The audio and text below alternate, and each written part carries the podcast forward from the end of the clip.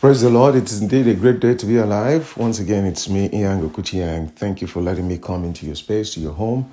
I trust you are doing great, yourself and your family. And uh, we are right here once again to receive from the word of the Lord. God richly bless and increase you. Let's look to Him in prayer right now. Our Heavenly Father, we bless you and glorify you. Thank you, Lord, for your faithfulness and mercy. Lord, as we come before you, we come before you humbly and reverently to receive truth. And I trust you, Lord, to anoint me to speak as your own divine oracle, to bring life, to bring exaltation, to bring increase, whatever your people need. And Father, Lord, we'll go there and manifest ourselves as children of God through the truth by your Spirit. In Jesus' name, amen. Well, once again, like I said, it's indeed a great day to be alive. I trust that you are really excited. We are living in the last days. I'm not just saying that out of a sense of, uh, you know, cliche or anything like that. Are you looking at the signs? Are you seeing, yes, the world is really in a state of turmoil, chaos, uh, you know, uh, inflation, name it. All kinds of horrible things are happening all over the world. But don't forget, Jesus tell, told us, regardless of what happens, he told us not to fear, but to look up. Our salvation indeed draws nigh. Hallelujah. I'm going to be reading a few portions of scripture here just to begin. We're going to be looking at something really, what I would say, pertinent, relevant for us today. And I'm going to be reading from 1 Peter 5. 1 Peter 5. And this concerns everybody. Hallelujah. Let me begin reading from verse 5. It says, Likewise, you younger people, submit yourselves to your elders. Of course, we know we don't begin a a statement with likewise. So he's been talking about the elders in the church, you know, serving as you know examples of the Lord Jesus with a, a great servant attitude, great attitude, representing the Lord as under shepherds, taking care of his flock. That's what he was saying. So for that, then following after that, verse five, he says, likewise, you younger people, he says here, submit yourselves to your elders. Yes, all of you, be submissive to one another and be clothed with humility. Did you notice that? Clothed. In other words, humility is something that you're clothed with. You know, something that will be seen in your attitude, in the way you relate, in the way you talk, the way you greet people. It's something that will come across once people come in contact with you. So something that people would sense about you, I meant to say, when they come in contact with you. But listen to this: is God resists the proud. Isn't that something? That God will resist the proud, but give grace to the humble. God resists the proud, but gives grace to the humble. You and I don't want to put ourselves in a place where God will have to resist us. Not at all. He says, God resists the proud, but he gives grace to the humble. Therefore, humble yourself under the mighty hand of God, that he may exalt you in, the, in due time. Humble yourself under the mighty hand of God, that he may exalt you in due time. Then goes on to say, casting all of your care upon him, for He cares for you. Do you realize rolling your worries, anxieties, cares on Him is a mark of humility? Do you realize that? And you know, if you and I could exalt ourselves or promote ourselves, we would have done it. The fact is, we don't know how to exalt ourselves. You couldn't.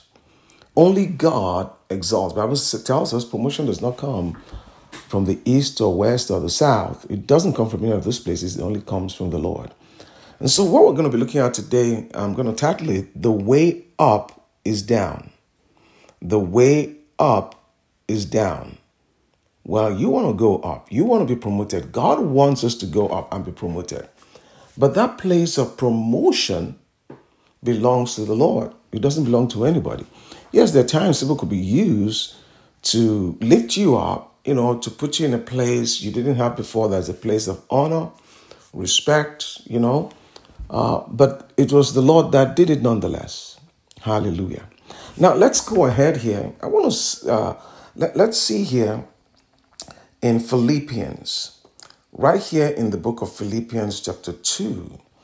Uh, this is really really powerful. Um, we know it as uh, let, uh, from verse five says, "Let this man be in you, which was in Christ Jesus." In fact, let me go ahead and read this from the NLT version the NLT version of Philippians 2. It says, You must have the same attitude that Christ had. You know, King James or New King James said, even King James says it. So let this mind be in you, which was also in Christ Jesus. You see, there's an attitude that goes with humility. You know, when we show love, it should have that right attitude of humility, of, uh, you know, that radiates the nature and the character of Christ. He said, though he was God, Jesus was God, is God, and will be God forever, along with his Father. You see, he did not think of equality with God as something to cling to, but instead he gave up his divine privileges. Now, when you think about this, this is perfect Lord Jesus. This is perfect Jesus. Our Lord Jesus, perfect himself. No sin, no blemish whatsoever. But listen to this though he was God, did not think equality with God as something to cling to. Instead, he gave up his divine privileges.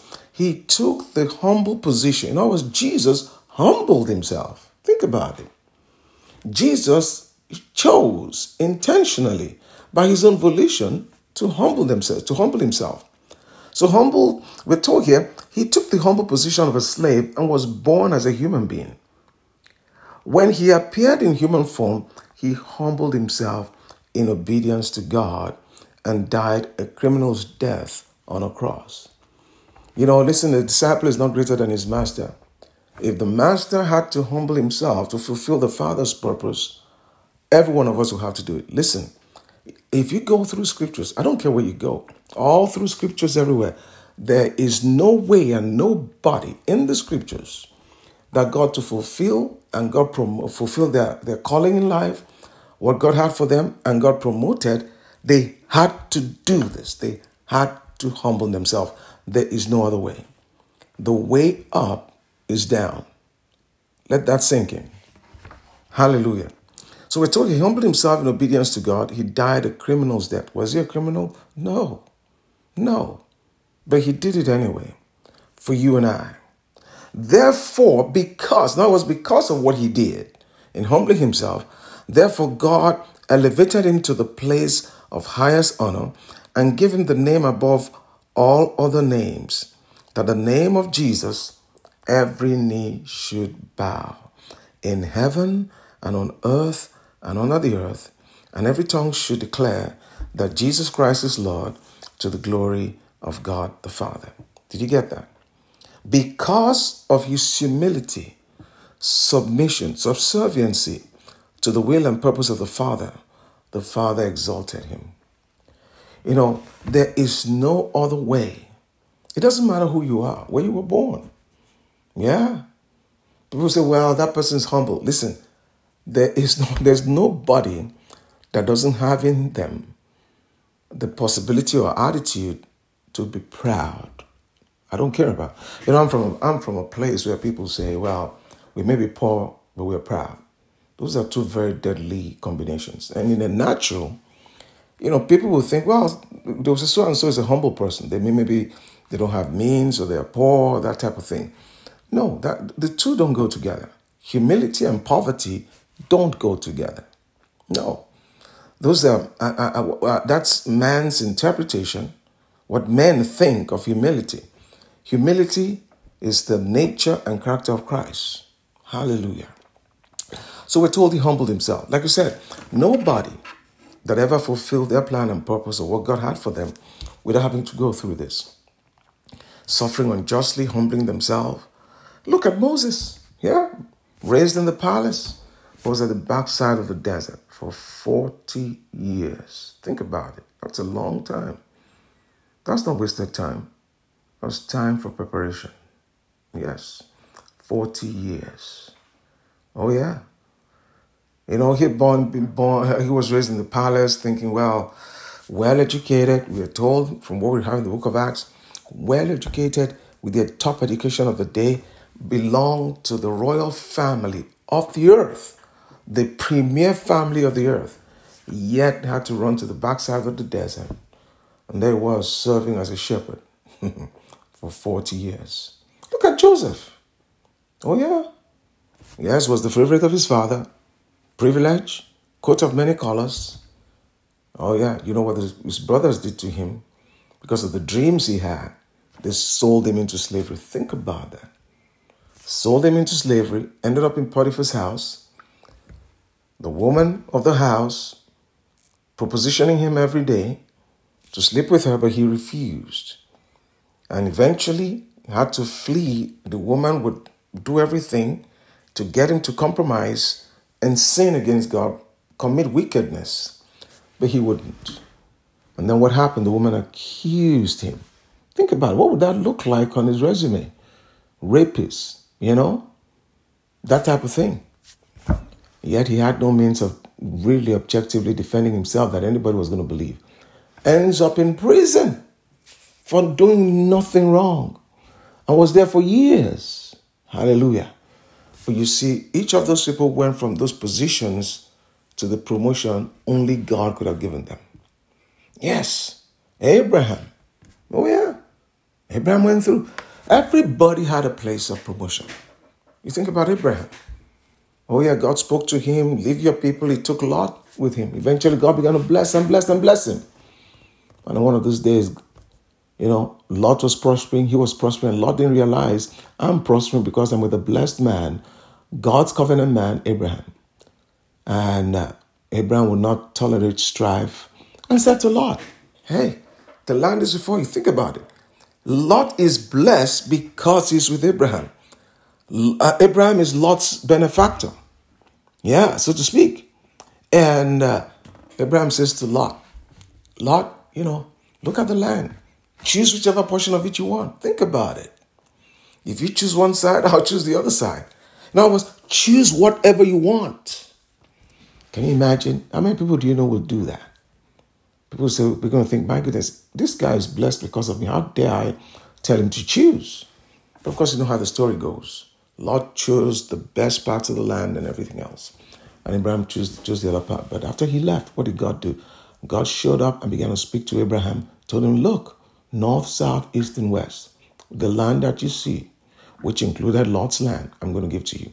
See, with every place where people had to give up what was legitimately theirs, you know, take on that humility, that attitude, and all that, and they complied, you see God stepping in and God blessing them. Look at Elijah. Oh, Lord, I'm the only one serving you. You know, all these people are forsaking you. I'm the only one. God said to him, Hey, hold it, buddy. There's 7,000 besides you. His feathers just fell, deflated completely.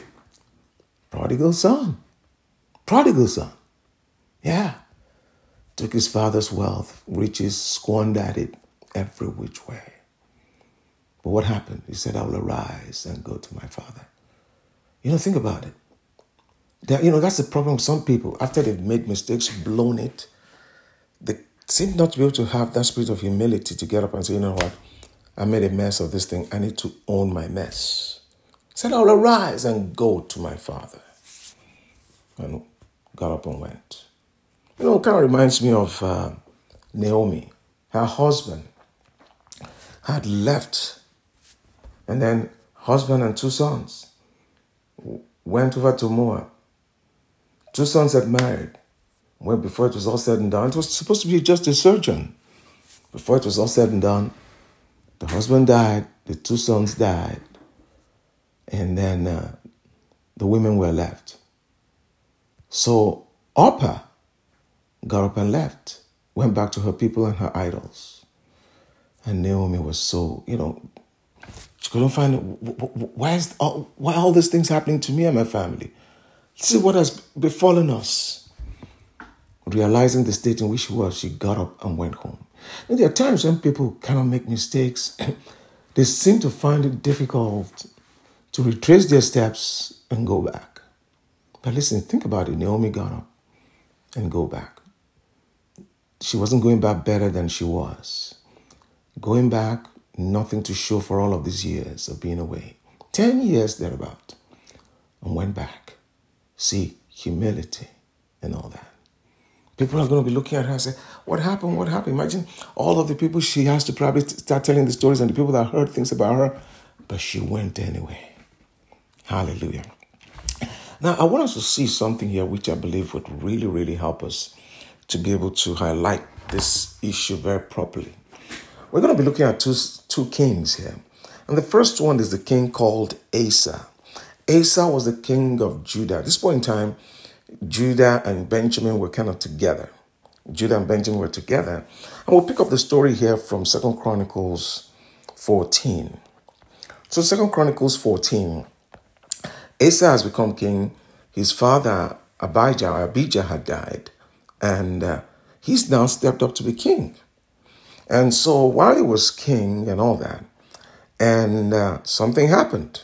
And let's kind of, uh, and so he begins to seek the Lord and serve the Lord and, uh, you know, uh, get rid of the idols and things like that. Really set his heart to serve the Lord. And so we have it here in verse, um, he removed all kinds of, uh, you know, uh, began to purge idolatry from the land. So verse 6, he built fortified cities in Judah and the land had rest. He had no war, he had no war in those years because the Lord had given him rest. Therefore he said to Judah, Let us build these cities, make walls round them, towers and gates and bars, while the land is yet before us, because we have sought the Lord our God. We have sought him, and he has given us rest on every side. So they built and prospered. In fact, you see that when we seek the Lord, you see again and again, you know, in Chronicles, as they sought the Lord, said, What are you seeking the Lord for? You're acknowledging him as king, the one whom you're submitted and subservient to, and the Lord will prosper them.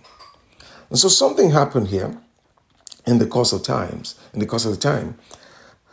So the Ethiopians, right here in verse 9, then Zerah the Ethiopian came out against them with an army of a million men and 300 chariots, and they came to uh, Mar- uh, Maresha.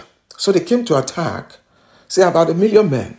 They came to attack Asa with Judah. Asa at this point in time had about 580,000 soldiers. Meanwhile, uh, Ethiopia had about a million, more than a million thereabout. So we're told here, verse 11, and Asa, so the day Asa went to face, you know, the other army is double what he has. So he went out to face this army. Listen to verse 11. And Asa cried to the Lord his God and said, Lord, it is nothing for you to help, whether with many or with those who have no power. Help us, O Lord our God. For we rest on you, and in your name we go against this multitude, O Lord. You are our God. Do not let man prevail against you. You know, I love the way these people pray. See, this is something we can learn about praying. Make you see, he's making his business, the business of the nation, God's business. That's the way we should pray. Oh yeah, you're praying for your son and all of that. Your son is a child of God. Say, Lord, I, I, yeah, this is your, it's my son, quite right, this is your child. This is your son. I'm raising this son or this child for you. Make your business God's business. If God was to answer that prayer for you, what's the benefit of it for the kingdom? Verse 12 So the Lord struck the Ethiopians before Asa and Judah, and Ethiopians fled, and Asa and the people who were with him pursued them to Gerar. So the Ethiopians were overthrown, and they could not recover, for they, had, they were broken before the Lord and his army, and they carried away much spoil. Then they defeated all the cities around Gerar. Hallelujah. So you see that Asa had just started out to be, uh, he was now, you know, in his early years as a king, and he had this challenge, and he sought the Lord, and the Lord fought for him. Now, we now come here to chapter 16 of Second Chronicles, and this is many years afterwards. So in chapter 16, uh, uh, uh, many, many years after the first one, and from verse 1 In the 36th year of the reign of Asa, Baasha, king of Israel, came up against Judah and built Ramah, that he might let none go out or come into Asa, king of Judah. So he was besieged at this point in time by Israel. King of Israel had been into idolatry. Baasha, king of Israel, was not serving the Lord at this time. Then Asa brought, listen now. So Israel was not a big army like the Ethiopians. So they came to attack him. The first time when he was attacked, he sought the Lord and prayed, and the Lord delivered him. But this time around, you I mean, he's facing another attack, though many years afterwards. But what does Asa do? Verse 2 Asa brought silver and gold from the treasuries of the house of the Lord, of the king's house, and sent them to Ben Hadad, king of Syria. Isn't that something? You would have thought, well, I did something the last time it worked. Maybe I should do that. You know, there's just something I find out people when they at a point in time when they don't have much, you know, they don't have a job and they're seeking the Lord, they're in church, they're serving the Lord and all that. Then they start being prospered. Now, when they have problems now, things like that, they don't seek the Lord anymore. They've got the connections, they've got money and all that. So they're no longer depending on the Lord the way they used to be depend on the Lord. Now I want to ask you, listen, are you that way? Are you seeking the Lord the way you, sh- you used to seek Him, or you did the way you should be seeking Him at this time in your life? You're depending. Have you put something in the place of the Lord to depend on that thing instead of the Lord? So, going on here. So what happens? He brings. He goes into the treasury house, house of the Lord, the temple, brings the holy utensils of worship, precious utensils of worship that Solomon had put back there in the temple. And he sends this thing to an, an, uh, an idolatrous king, Syria.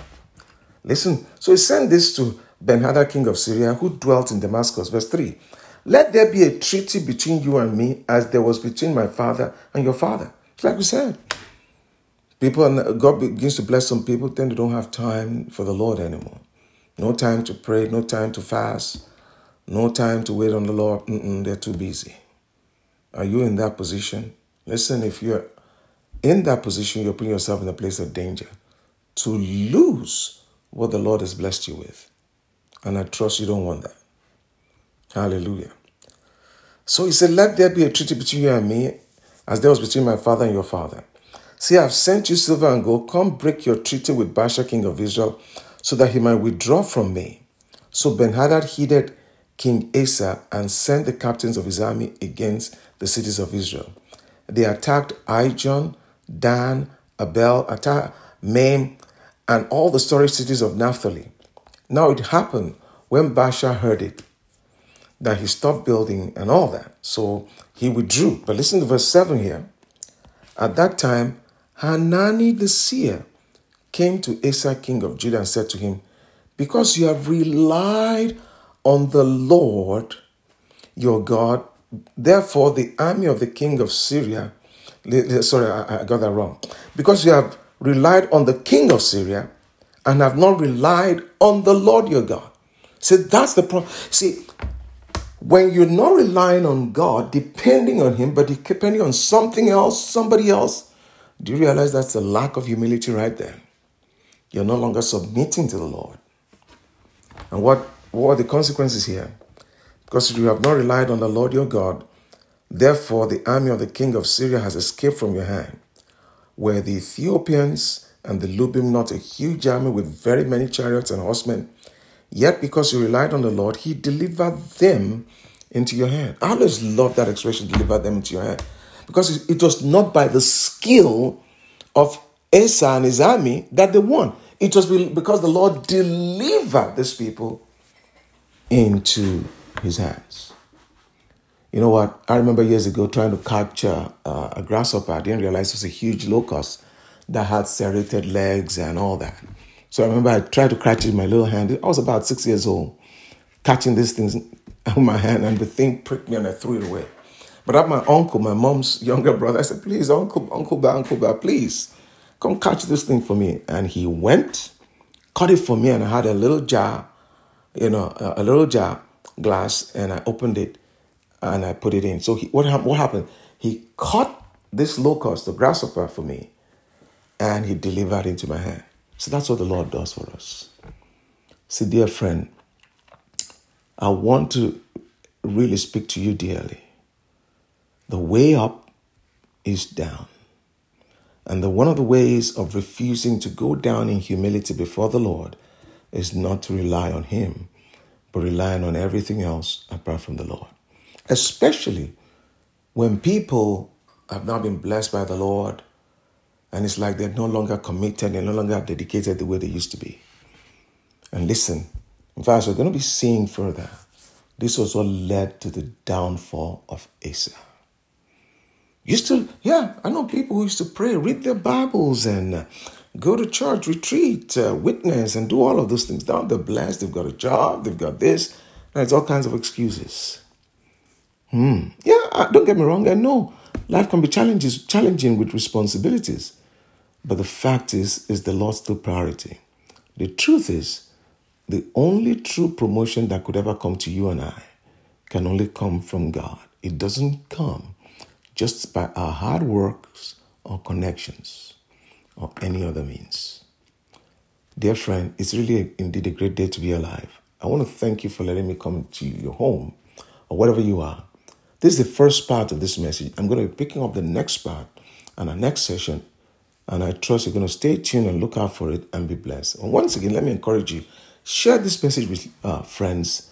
And besides, let's know how you're being blessed by this message. Let's hear from you. God richly bless you. Thank you once again. Keep on keeping on. Until next time, don't forget, it's indeed a great day to be alive.